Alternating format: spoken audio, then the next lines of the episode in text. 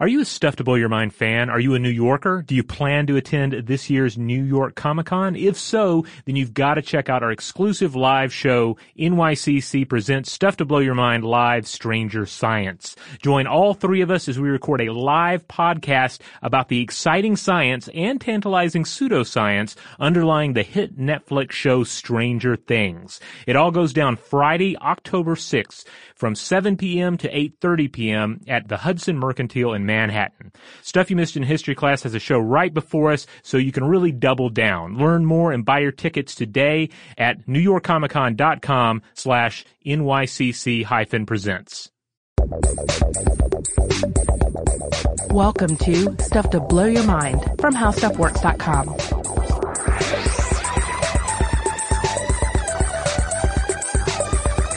Hey, welcome to Stuff to Blow Your Mind. My name is Robert Lamb. And I'm Joe McCormick. Now, Joe, I want you to imagine yourself for a second, uh, do a little mental time travel here, a little, uh, a little fantasizing. Okay, wait, no. Am I going to the future where the crab monsters rule? No, no, no. You're going to go to the past, but not so far back in time that you encounter the crab monsters uh, again. From their first visit. Right.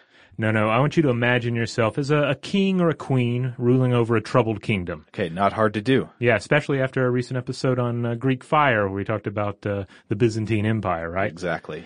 You're constantly warring against rival powers on all borders. Your enemies are legion. Every stranger is a potential assassin, and every cup of wine is a potential poison plot. I have often gotten the feeling that it is a natural part of the sort of unique decadence of hereditary monarchs to be terrified of poison above mm. all other things.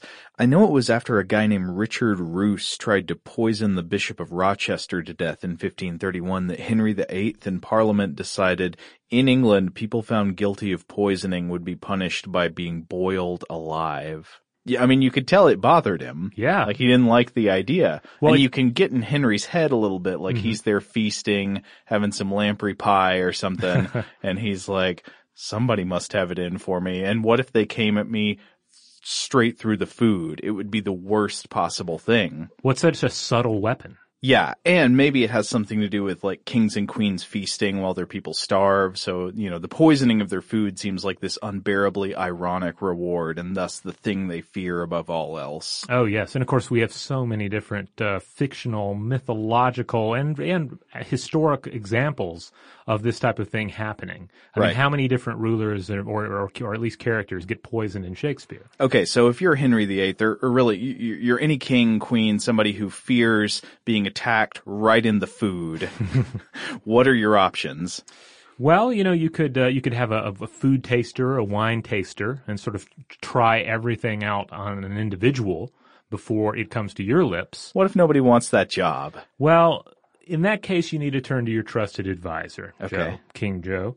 Your uh, because your trusted advisor has has traveled far, and he's uh, he's spent a lot of time with. Uh, with uh, with crumbling uh, tomes of arcane knowledge and secrets. And one day this wizard presents you with an ornate drinking vessel carved from a mysterious substance. It's unlike any wood or stone you've ever seen, and he tells you that this cup will alert you to the presence of any poison poured within it, for it is crafted from the sacred horn of the unicorn. Wow. So the unicorn goblet is like a tattletale cup. It's a chemical tattletale, and Yeah. it'll somehow let you know if you are entering the danger zone. Yeah, that well, that's the idea that it's uh it's.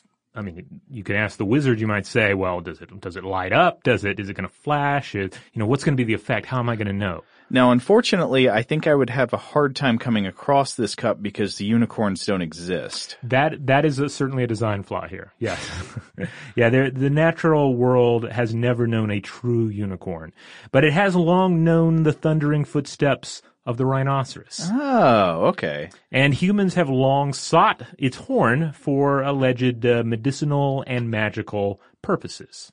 A fact that is both intriguing and kind of sad because you have to imagine how they get the horn. That's right. So th- pretty much uh, our entire episode is going to be intriguing and sad. It's going to be uh, magical, but we're also going to dive into the the, the possible scientific uh, basis for some of these alleged properties of rhino horn. Most of them do not pan out. We'll go ahead and let you know that right up front, just in case you were considering buying rhino horn for some purpose or another.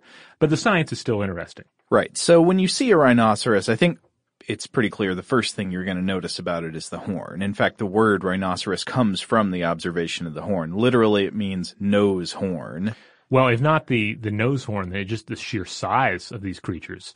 Um, you know, if you happen to see one at a zoo, I mean, they're megafauna. They are enormous. I was uh, in the past year. I was at the uh, the, the, zoo down in New Orleans, mm-hmm. and uh, at their their rhino habitat, they have it laid out in such a way that you can. There's certainly a divider between you and the rhinos. Oh, good. Uh, but but you're you're sort of at level, or perhaps a little lower than the rhinos, oh. because they're kind of they're kind of on a hill, a slight incline anyway.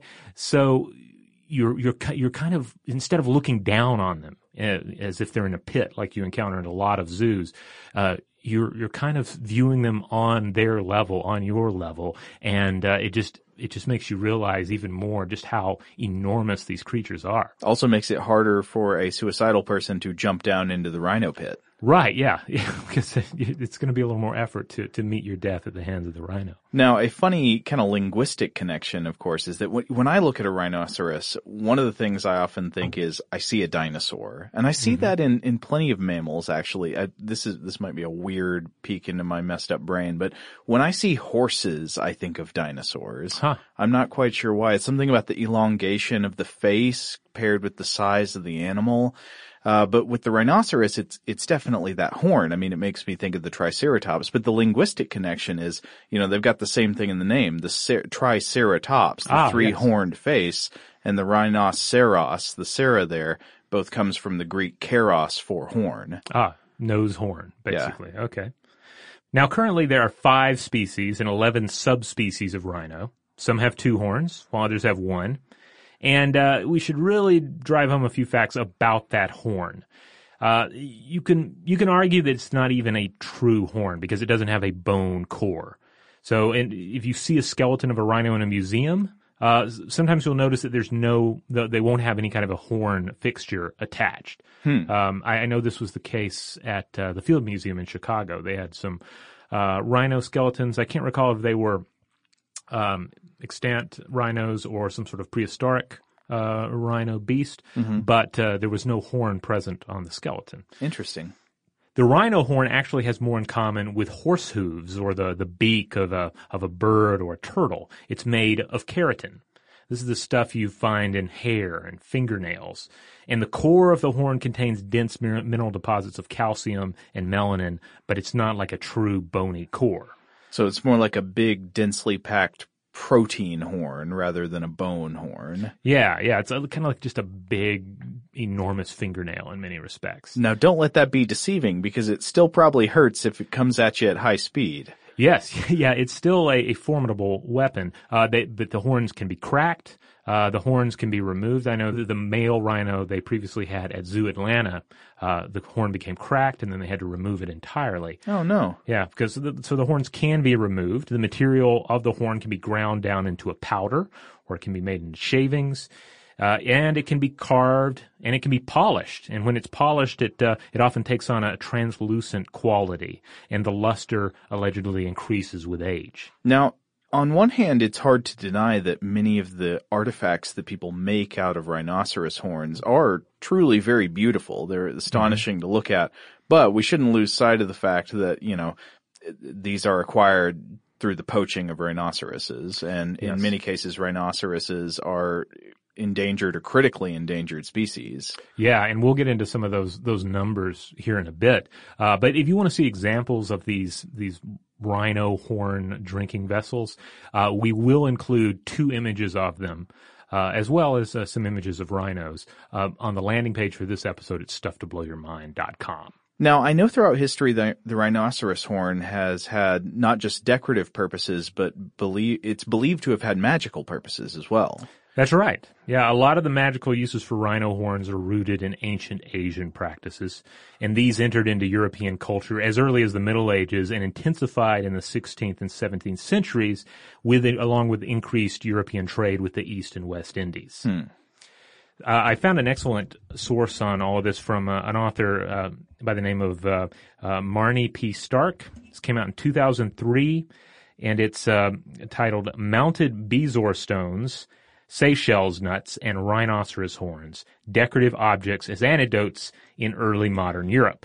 So the idea here is if uh, if maybe you are that king and you already had some poison, that in some sense it was believed that some of these things might uh, uh, cure you or might save you. Yeah, or just serve as magical protective elements. Uh, uh so uh, the author here points out that uh, you know the 13th century in particular saw the European introduction of quote poison detectors or proofs of mounted griffin claws, serpent's tongues, toadstones, and a host of other materials as quote part of the rituals of dining as well as rich collections. Oh, I like that. So like m- maybe one thing that you truly think is functional in one century at detecting poison just becomes a sort of uh, enjoyable and traditional part of how you have dinner.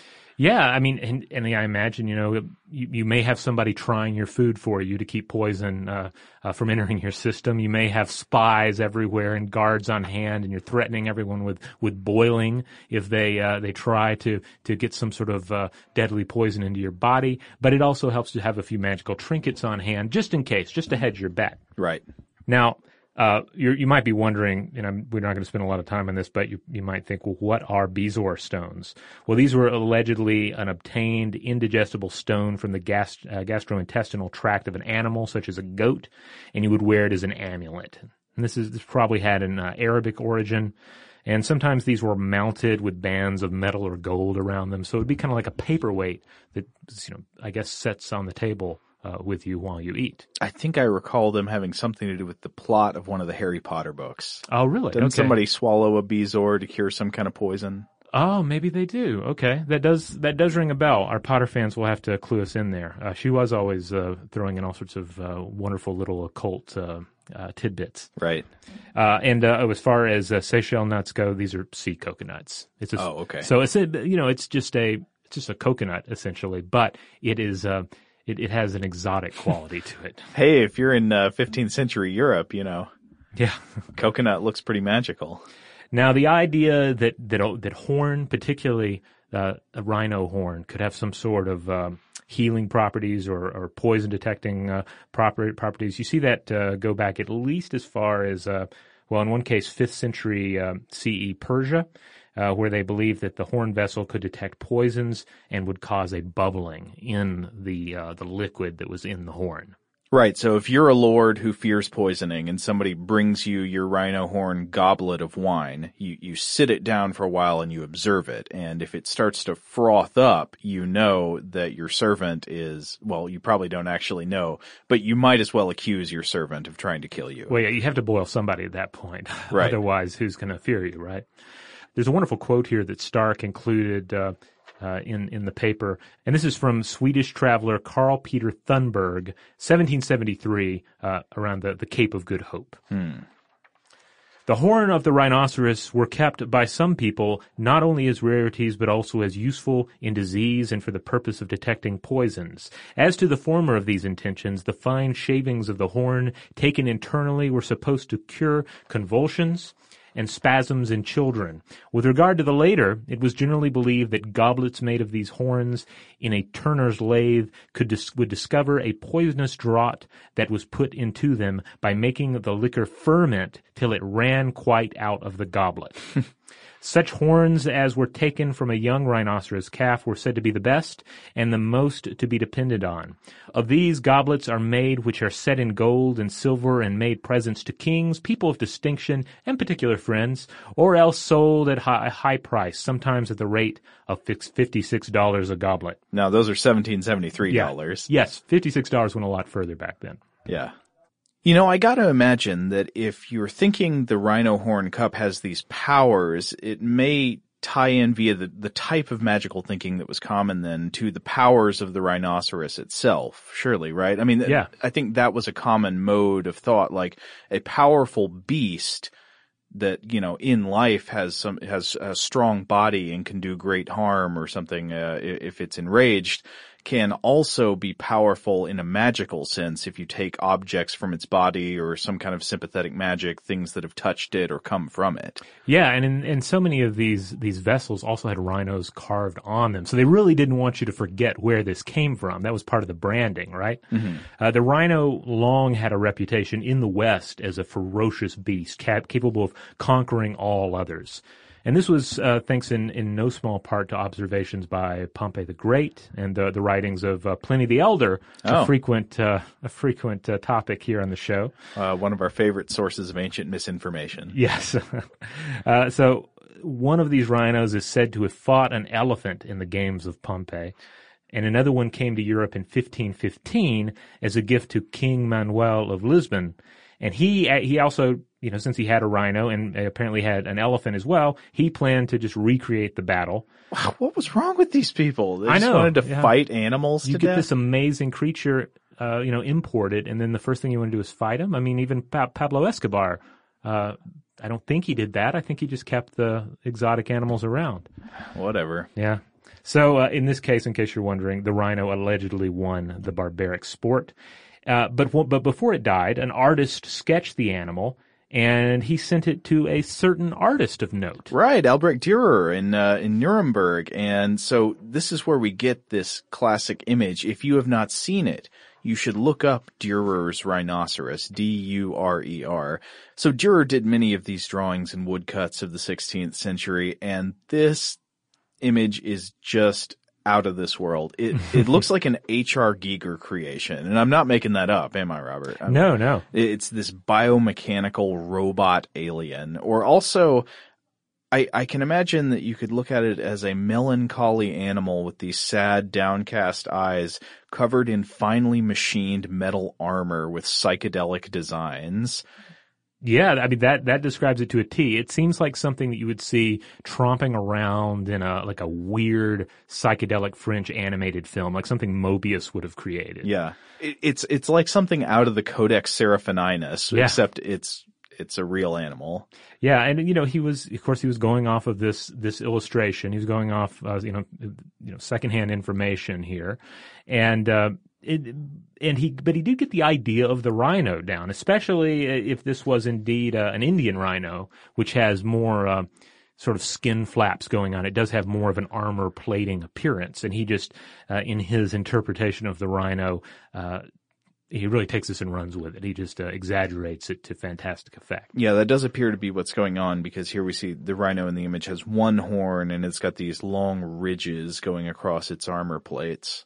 And it also has an extra little. Uh, no, if you notice this on the illustration near the Yeah. word rhinoceros. There's a horn above the shoulder blades. Yeah, which is interesting, and it looks a lot like uh, a small unicorn horn, which I think is interesting. Hmm. And it ties into our topic here because in uh, Stark's paper, she writes that the antidotal powers of the horn, uh, the the idea that you could, you know, take the powder of the horn and it would cure some ailment or cure a poison inside you, uh, that these were borrowed from tales of the mythical unicorn. Oh, okay.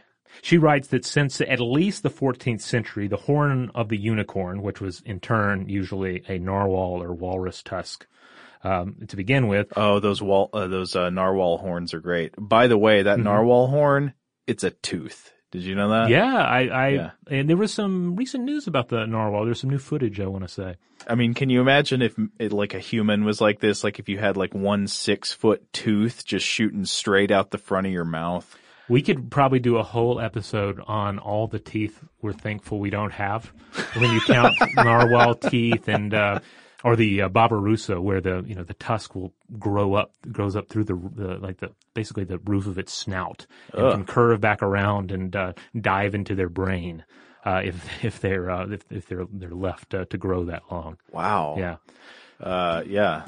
But we'll, Well, leave, we'll leave that for another, another episode. The long front tooth, it certainly makes kissing hard. Yes. uh, well, with the babirusa, not to get too off topic, the other, I mean, the weird thing is they, when they fight, these things are brittle, so they, they just, they break off. Mm. So it's like like I say, be, be thankful. As weird as human teeth are, as awful as they can be, um, they're a worse way to have teeth. Well, anyway, so we have all these ancient teeth, tusks, horns, things that people think are from unicorns and they're believed to have these magical powers. Oh yeah, yeah. With the unicorn horn or the alleged unicorn horn, they believe that you could use this as a remedy for poison. You could use it to to cure diseases, even the plague. And then when Europeans began encountering the rhinoceros and its and uh, and its horn, uh, you know, out when they were you know traveling and abroad, then the reality and the myth became intertwined. So they took what what they observed about the rhino, and then in turn they, they took what others in, in, foreign lands told them about the rhino and their magical beliefs, and then they took their own ideas about the unicorn, and it all just came kind of became meshed together. Um, they you know they encountered all these uh, uh, additional traditions of magico-medicinal powers that were associated with the rhino horn, and they incorporated them into their own beliefs. Hmm. And weirdly enough, some accounts indicate that even when rhino horn and unicorn were considered distinct, uh, you know, they, so people believed in both unicorn horns and rhino horns and yes. thought they were separate things. Yeah, you know, and even in these cases, uh, there are instances where uh, where they talk about, well, if you can't get unicorn horn, rhino horn will do. Ah, you're giving yeah. away the game. Come yeah. on. So I, what's the point of the unicorn horn?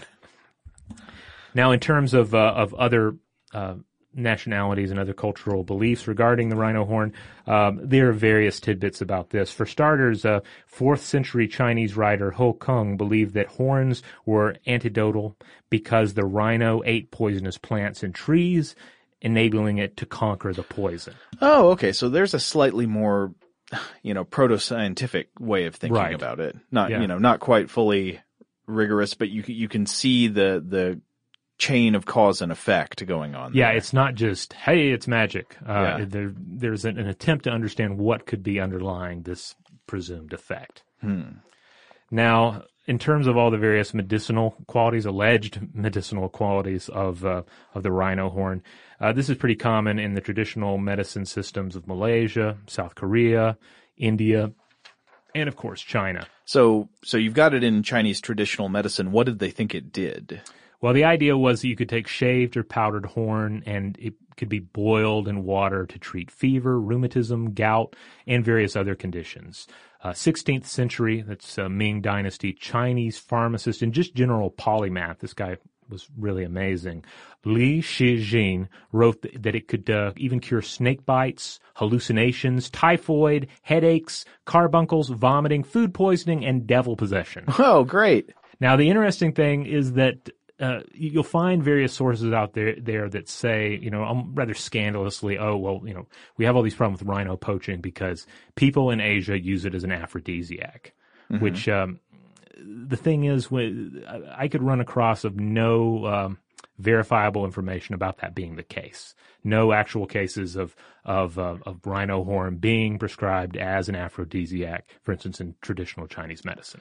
Now, on the other hand, I will say that it seems like almost anything is sometimes prescribed as an aphrodisiac.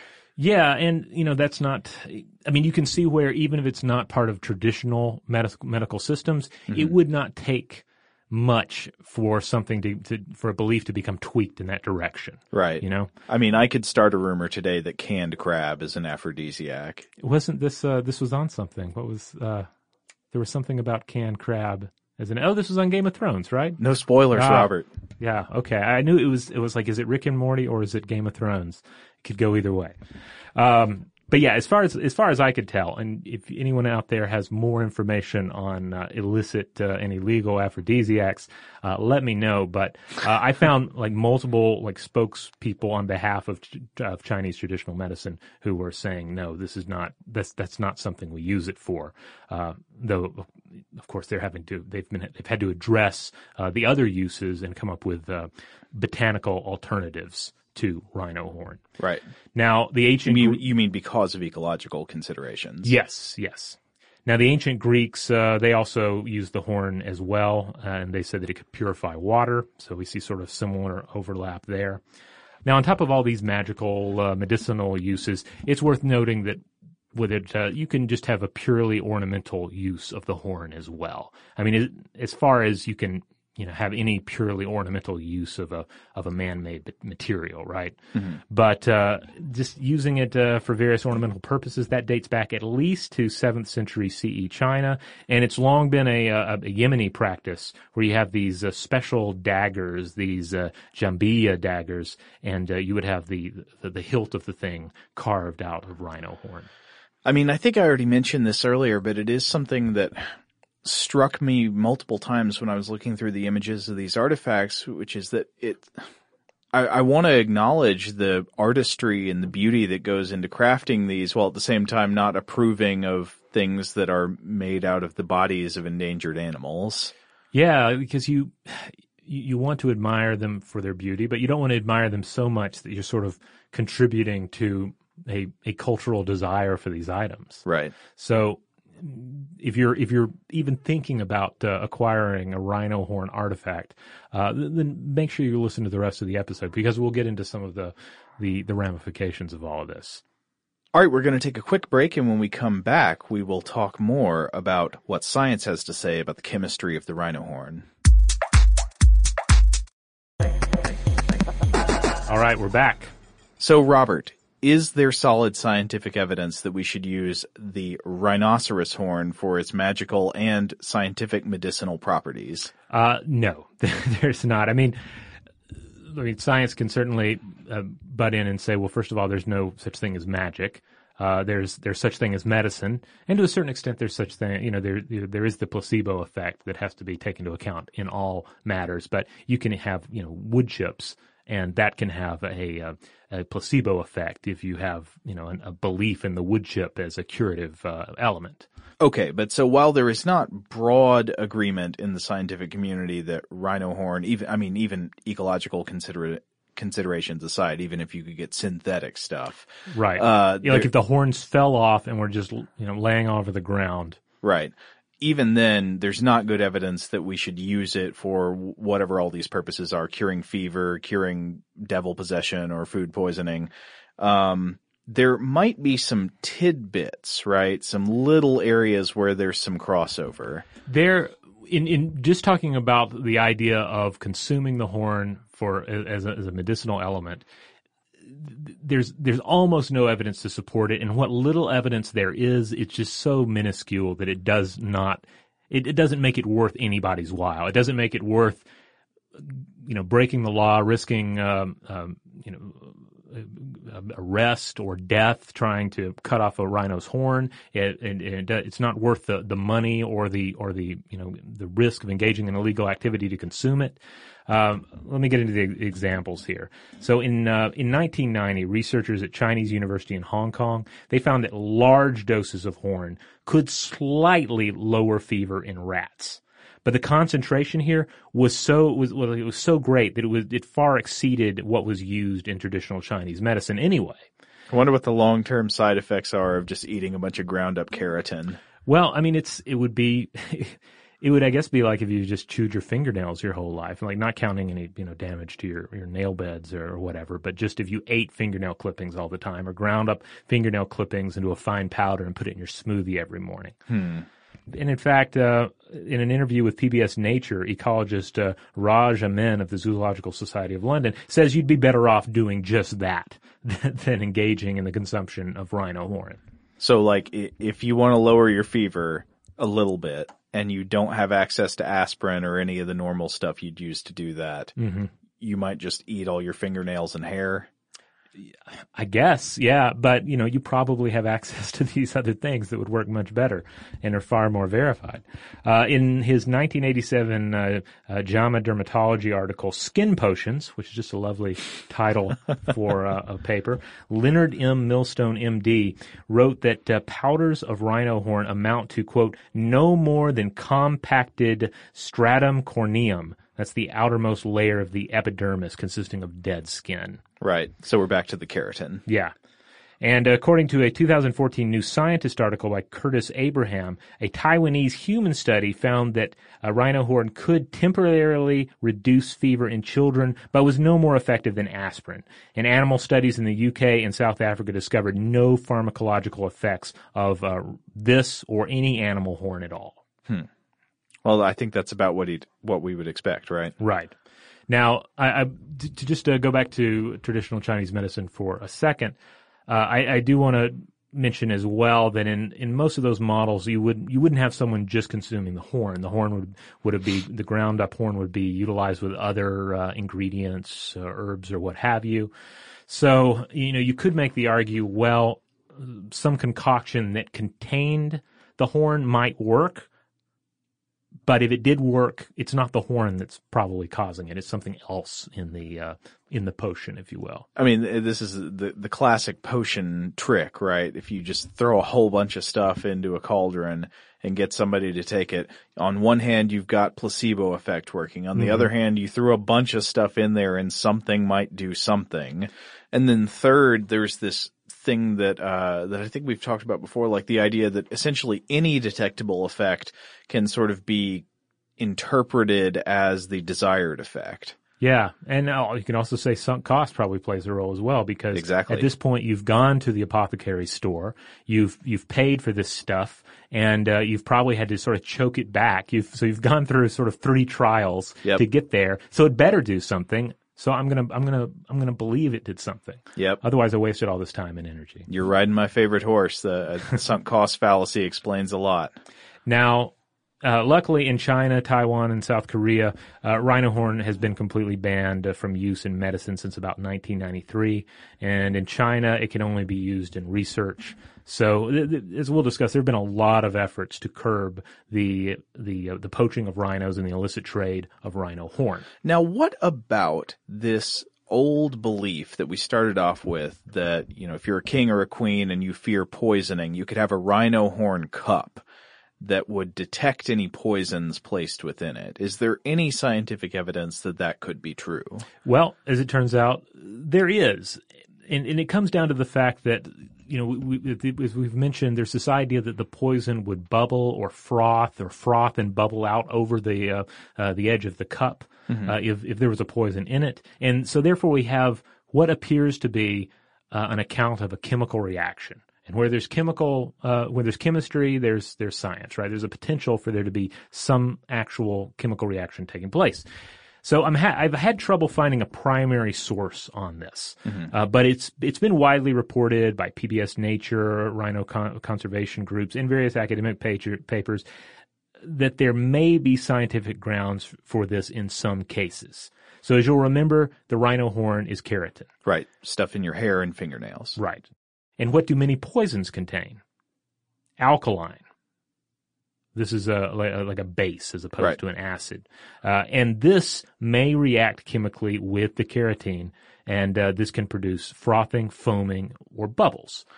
So in in the instance that someone is trying to poison you with a with a with an alkaline poison, there is the possibility that the cup could detect it.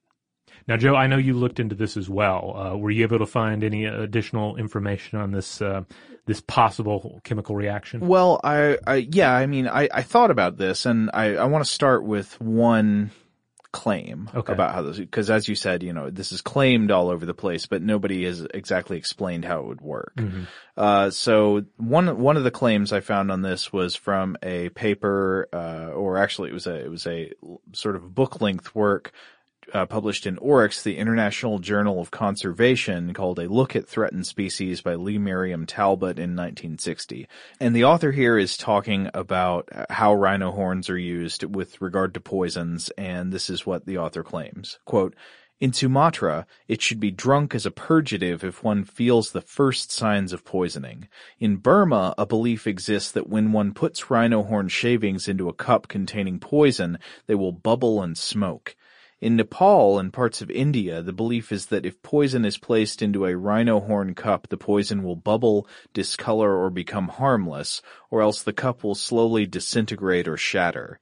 Interestingly enough, there may be some basis for this latter belief.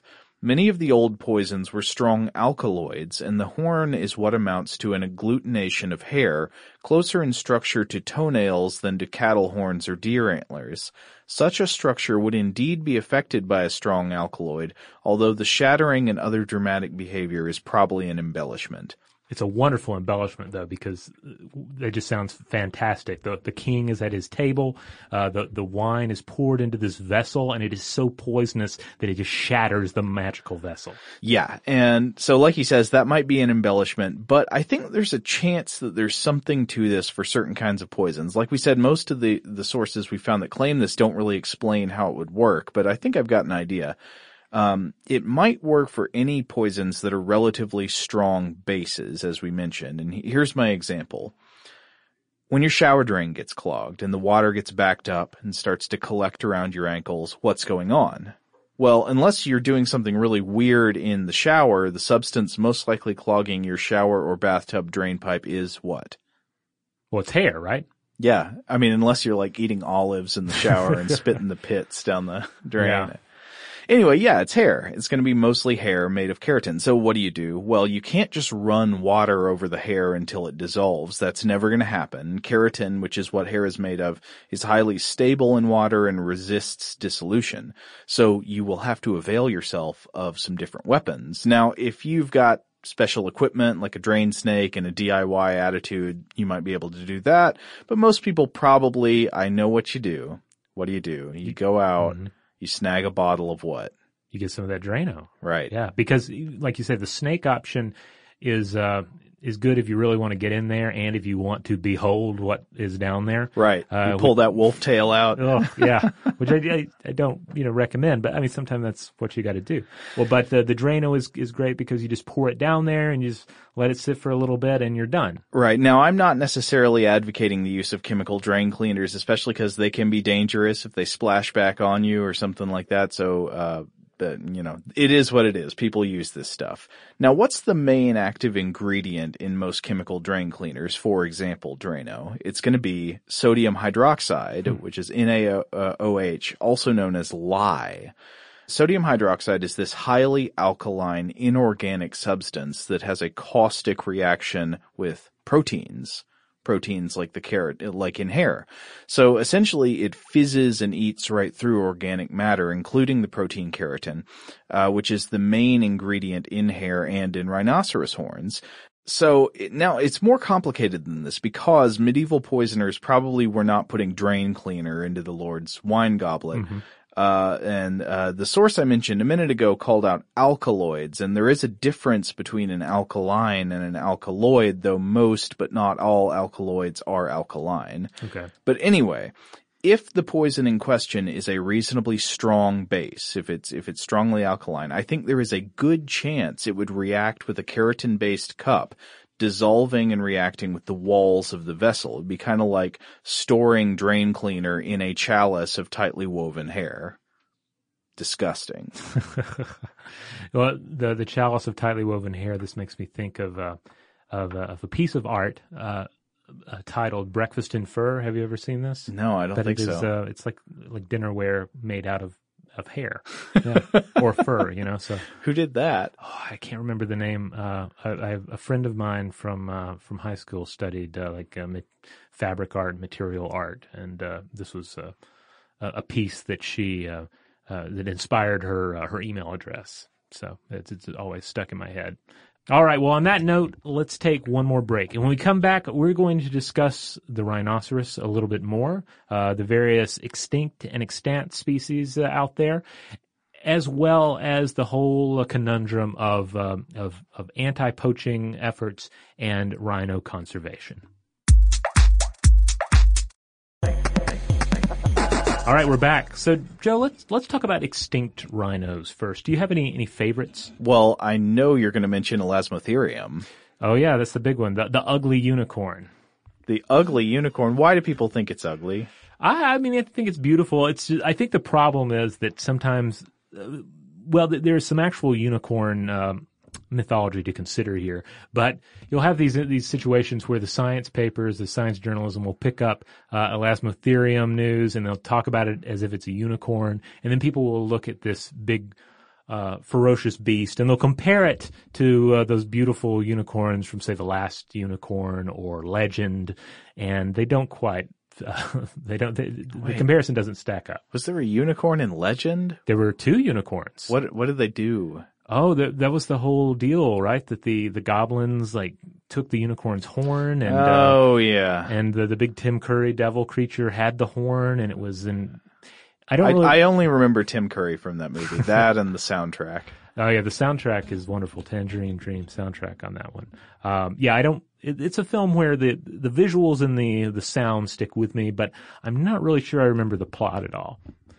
But uh, yeah, at any rate, Elasmotherium, the and in particular Elasmotherium uh, sibiricum, uh, is an interesting case that ties in with all the stuff we've been talking about because there was a recent study in the American Journal of Applied Sciences that placed the beast in modern day Kazakhstan a mere 29,000 years ago, while previous estimates placed it outside the 200,000 year run of human history. Oh, okay. So that means we could have been interacting. Right, and this supports an argument that myths of the Western unicorn and even the uh, various Eastern uh, uh, beasts, such as the Chinese uh, or the Japanese Kirin, are based on accounts of human interactions with the actual unicorn beasts.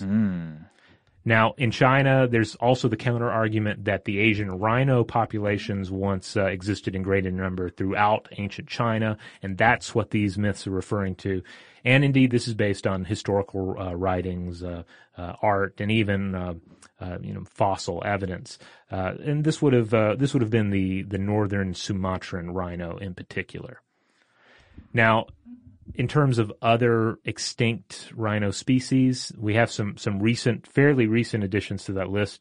The western black rhinoceros, uh, the sub, uh, this is a sub-Saharan uh, Africa uh, species. Primarily, it was found in Cameroon. This was declared extinct in 2011, and it may have been extinct for some five or six years at that point. No, but there is still a black rhinoceros that exists, right? Yes, but these are just um, uh, variations of the black rhino that have blinked out. For instance, the southern black rhinoceros disappeared around 1850, and the northeastern black rhino uh, also went extinct uh, sometime in the 20th century. And of course, there are all these additional cool prehistoric rhinos and rhino-like beasts that uh, we don't really have time to get into. But you have like the woolly rhino, the titanic hornless rhinos known as the uh, Paraceratherium, and uh, the the wonderful sort of slingshot horned uh, Megacerops. Uh, these were and these were not technically rhinos; they were just rhino-like. But I was always intrigued by the images of them in my childhood, like prehistoric animal books, because it looks like the formation for a slingshot. You know, it's like a Y, Slingshot. like a Y-shaped horn. Oh, I know what you're Yeah. talking about. Yeah. You can just imagine them, you know, somehow acquiring large rubber bands and outfitting them, and I don't know, finding smaller mammals to ride atop their their neck and fire projectiles out of it. I mean, it, they also kind of just look like they're perfectly designed to like skewer your buttocks as the thing tosses you into the air. Yeah, true. Uh, yeah, and that was probably more uh, in keeping with the actual uh, purpose of the uh, of the horn. Now, in terms of the the rhinos that we have today uh, that are still left in the world, we have, uh, as we mentioned earlier, uh, five different varieties. There's the white rhino, and this is found in northern, uh, northern and southern varieties in Africa. Um, the northern is extinct in the wild, but uh, the southern rhino, there are uh, an estimated roughly uh, 20,405 individuals left in the world. And that's the most abundant one, right? Right. That's the, if you want to call it a success story, that's the success story. Um, some of these other, the, the numbers are gonna, gonna dip as we proceed though. There's the black rhino uh, that's uh, still found in eastern and southern Africa. This one has, has two horns, uh, by the way, uh, much like the white. And, uh, this one is, uh, you're looking at around 5,000 or 5,055 individuals left. Then we have the Indian rhino, and this is found in India, Nepal, part of Pakistan. It has one horn. This is the one with the fabulous skin folds. It looks really cool. Yeah. And you'll find somewhere around uh, 3,555 of these left in the wild. Then you have the uh, the Javan rhino, and this is only found in Java, Indonesia. The male has one horn, the females are hornless, and as of 2016, only 63 individuals remained in the wild and in captivity combined. Wow.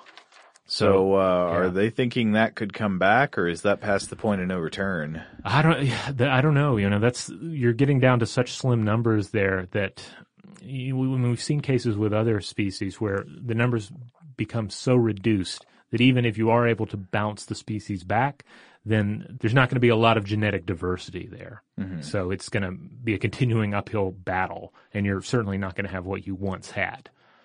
Uh, and then finally, we have the Sumatran rhino, which is one of the ones that I really like. You only find this in the, the very high altitudes of Borneo and Sumatra.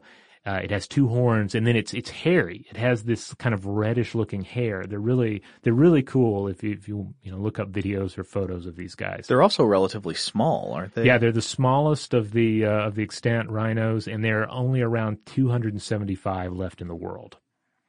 All told, there were around 500,000 rhinos left in Africa and Asia at the beginning of the 20th century, and today it's more like 29,000 uh, in the wild due to poaching and loss of habitat. Now, if we're looking to act on this immediately to try to turn that around and help populations bounce back, it seems like it'll it'll take longer to restore damaged or lost habitats. Yeah. Right. But is there anything that can be done about poaching immediately or is this just one of those wicked problems that, you know, it's uh it's like the the gopher game, like you can't stop it? Well, there's some there have been some wonderful proposals on how to deal with it. We'll we'll touch on some of these, but it, it it does seem more and more like a wicked problem. Like there just there are a number of converging elements here, and there's some very well-meaning initiatives that have come out to try and curb the the poaching of of rhino horn and the illicit trade of rhino horn.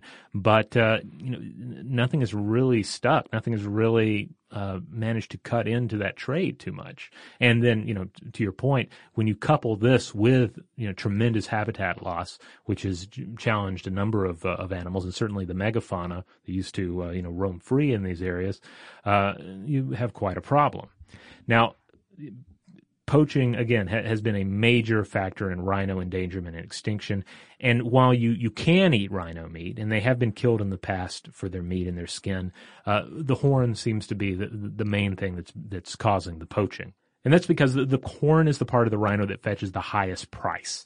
That's uh, that's what they're being poached for. Uh, and sometimes the poachers drug the animal and saw the horn off but other times they are taking more than the horn after drugging the animal or they're just straight up killing the animal. So what what kind of efforts can be established to prevent poaching or at least discourage it? Well, we've touched on some of the legal efforts. So it's it's currently illegal for rhino horn sales to take place between countries.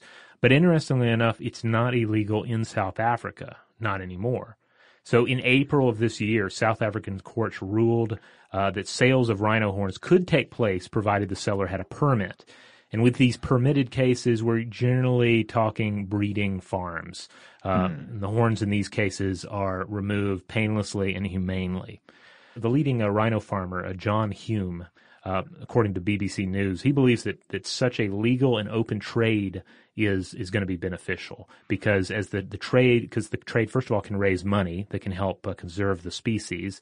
And he also thinks that these uh, open legal sales will drive down the price of illicit horn and reduce poaching now, critics say that this practice will only increase the demand for, for the horn. It'll, you know, perhaps even normalize it. Plus, if you have a legitimate trade taking place, then that can provide cover for illegitimate tra- trade to take place, you know? Right. So if you're, if you're trying to create a stigma around the sale of rhino horns, even if you've been failing, it's going to be even harder to establish that stigma if you're also selling legit horns next door. Well, yeah. And also, like, let's say that you're, you're traveling out of South Africa and some, you know, an official opens your bag and it has rhino horns in it. Right. And they say, what's this? And you go, oh, these are legal rhino horns. I have a permit. Uh-huh. Um, and maybe you have a fake permit. Like if permits exist, you have a leg up on deceiving the system. But if there's no such thing as a legal, uh, um, uh, you know, a legal sale of rhino horns, then there's no way you could pass that off. Just to mm-hmm. put it in very simple terms. Now, I guess one big question would be: Are the farmed humane horns cheaper than the poached horns? I, th- I, think that would be the idea, right? That, yeah. that you would do this to drive down the price. Like, why why pay all this uh, this additional money for an illegitimate horn when you can get the real thing for cheaper uh, and it's official and it's verifiable? Now, there have uh, there have been efforts to curb poaching by practicing horn removal. Uh, you know, in the wild, as well as a, a as well as a tactic that actually brings us full circle, poisoning the rhino horn to prevent its eventual consumption. What? Yeah. So the idea is you would drill two holes into it, and then you would uh, you would pump in a, a poison. In particular, it would be a highly toxic ectoparasiticide, uh, and it would have a dye with it as well. So you would have this drilled, uh, discolored horn that would ideally uh, announce to any poachers, "Don't steal this horn. This horn is poisoned." And if you uh, if you claim this horn and sell it, uh, it could kill somebody or make them sick. Now, obviously, the goal would not be to just poison people for consuming rhino horn. The goal would be to prevent the poaching in the first place. Uh, well, I saw I saw some quotes that seem to imply the the former as well. They're saying like this this will punish somebody who take who consumes it, which is you know a weird moral leg to try and stand on. I think. Well, I I don't know. That's great. I mean, I believe very much in rhino conservation, but I don't think the answer is poisoning humans. Right. Uh, I, I think that the larger idea here would be well, first of all, create the idea that there are poisoned rhino horns, and then this would discourage the poaching. But the one of the problems here is that the individuals doing the poaching, they really don't care about the consumer. They're they're selling to a middleman anyway. Mhm. So, what does it matter to them? And and they're and they're you're probably not thinking really long term about the the illicit rhino horn industry. Well, I guess the question is, does it work? Well, based on what I've been reading, it has not. So, uh, Sabi Sands, this is a private game reserve uh, uh, adjacent to the Kruger National Park. Uh, they tried the poison method and it didn't work. Poachers still came. Middlemen still presumably bought the horn. Didn't make any difference. Uh, plus, as uh, pointed out by SaveTheRhino.org, as Asian traditional medicines reduce the need for rhino horn, as they sort of try and spread the message that you don't need rhino horn, that there are other, uh, you know, various ingredients that will supposedly do the same uh, job, and the poison horn could just be used for ornamental purposes, and you know, it would, would still would still drive up the uh, the demand for rhino horn. And then uh, there are some additional criticisms as well. There's the idea that the poison could wind up driving up the cost of unpoisoned horn. So you've polluted the market, but that means there's even less rhino horn out there uh, for individuals uh, wanting to consume it. Uh, and therefore it would be more expensive. And then finally, this is a big one, too, big area too. If you're going to go out and start, you know, doing widespread rhino horn poisoning, well, then you need people to go out, find the rhinos, uh, subdue them, uh, you know, assume, I assume drug them, then, uh, you know, do the, perform the procedure on the horn. And, uh, you're talking about a treatment of hundreds and hundreds of rhinos in these cases. Now, even though the poison in this scheme wouldn't get into the rhino and harm it directly, right, you can because there's imagine no blood flow uh, to the, in the horn. Yeah. Yeah, you can still imagine the, just the process of like drugging the rhinos so that this could be done could lead to some injuries or could harm some rhinos. Yeah, I mean, it kind of comes back to the same situation as with widespread horn removal. Like somebody has to do it, somebody has to pay for it, and uh, and it's just generally not going to be the manpower and the, the money on hand. Now there are some other uh, interesting uh, schemes that have come into place to try and uh, and raise funds for rhino conservation efforts, perhaps such as these. Uh, and and some of those, oddly enough, include uh, uh, hunting permits for rhinos. Various areas have offered a very limited number of these for you know you know big ticket uh, Westerners to come in and uh, and shoot a rhino with the money. Uh, presumably going for uh, going to rhino conservation efforts. You know, along the same lines as warning people about poisoned horns, I mean, I just wonder, so if the basis of medicinal demand for rhino horn or belief in the magical powers of the rhino horn is pernicious false rumors about what the horns can do to help you. I mean, I wonder if it would be possible to to combat that just with pernicious rumors about the dangers of rhino horns. I mean, I, I guess that would be, that's tough because you would also in that case be lying about it. You, you'd have mm-hmm. to be intentionally spreading lies. But if you tried to spread a rumor that the horns would cause intense pain of the teeth or something, yeah, hmm. whatever. Well, I mean, you you look to our various uh, situations with uh, with illicit drugs, though, Yeah. where there have been uh, public information campaigns that have uh, that have you know that that have really uh, pushed the idea that say, oh, if you do meth, all all your teeth are going to fall out. You're going to have this meth mouth scenario, which I've I've read I've read criticism that you know that says that that's not really a one to one situation. Uh, likewise, uh, steroid use. There's the, the, the, the, warning messaging, oh, that if you use, you know, steroids, there are all these additional problems that are going to occur with your body, but people still use them. Still people, mm. people still use performance enhancing drugs. Uh, and then, you know, earlier you mentioned something about about uh, the use of uh, various alleged medicinal properties, the something is happening idea. Mm-hmm. That actually ties into one of the criticisms of poisoning the horn. Because what if you poisoned the horn and it does make its way, you know, through the various middlemen, it ends up as a powder in somebody's uh, smoothie, if you if you will. Uh, and uh, so if there's enough poison in there to cause some sort of reaction in the person's body, then something is happening, and they can attribute that to uh, to the to the, the, positive effects of the horn. I feel something. I feel a little sick. That must be the horn getting on top of me. Right. And if and if you spread these ideas then that the horn is dangerous, that might feed into it as well. Like of course it's of course rhino horn is going to make you feel a little weird because it's the power of the horn, right? Like I can see how that might backfire. Yeah, absolutely. But it, I agree that it's all kind of insane, right? Because the, the science is pretty clear. Consuming rhino horn is going to do nothing for you. This is a purely uh, supernatural exercise on an individual's part, and yet it, it continues.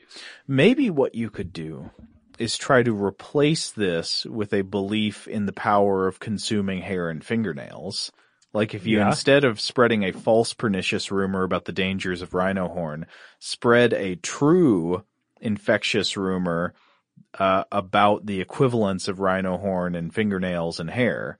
Ooh. So you, so instead you would just create a demand for the widely available substances that can be acquired without harming people, unless this leads, leads to poaching of humans for their hair and fingernails. Oh, no, no. But the, the great thing about this, I see how this could work. We just need an initiative where certain powerful individuals or individuals that are at least, you know, icons of physical prowess, they must donate all of their fingernails and maybe their hair clippings uh, to, to be used uh, in these traditional medicines instead. So like a like a John Cena or Arnold Schwarzenegger, uh, people of this uh, stature, uh, they need to donate those clippings, and then those will be ground up and used in uh, traditional medicines instead. Man, what does Arnold's hair taste like? I don't know, but uh, but you know, if you have enough, you've put enough fruit in the smoothie, you don't really taste it, I guess. this is my Arnold hair goblet. All right. Well, uh, hopefully we were able to give you, uh, you know, a, an interesting insight into the, the history of rhino horn as it's been used for various magical and slightly scientific, slightly, in the case of poison detection, slightly scientific uh, uh, uses and uh, and rituals, uh, as well as just the, the, the dire state of uh, of the rhino species that we still have with us in the world. Now, if anyone out there wants to learn more about uh, rhino conservation, there are a number of different organizations. Um, we already we already mentioned, I think, one of them, but there's also the International Rhino Foundation. You can go to rhinos.org for that. There's also International Anti-Poaching Foundation, and that is iapf.org. All right. So, hey, if you want to see any of the, the, the, pictures that we were talking about earlier, check out the landing page for this episode. It's stufftoblowyourmind.com. That's the mothership. That's where you'll find all of the podcast episodes. You'll find videos. You'll find blog posts and links out to our various social media accounts such as Twitter, Tumblr, Instagram, and Facebook. And if you want to get in touch with us directly, you can do that as always the old fashioned way by emailing us at blowthemind at howstuffworks.com.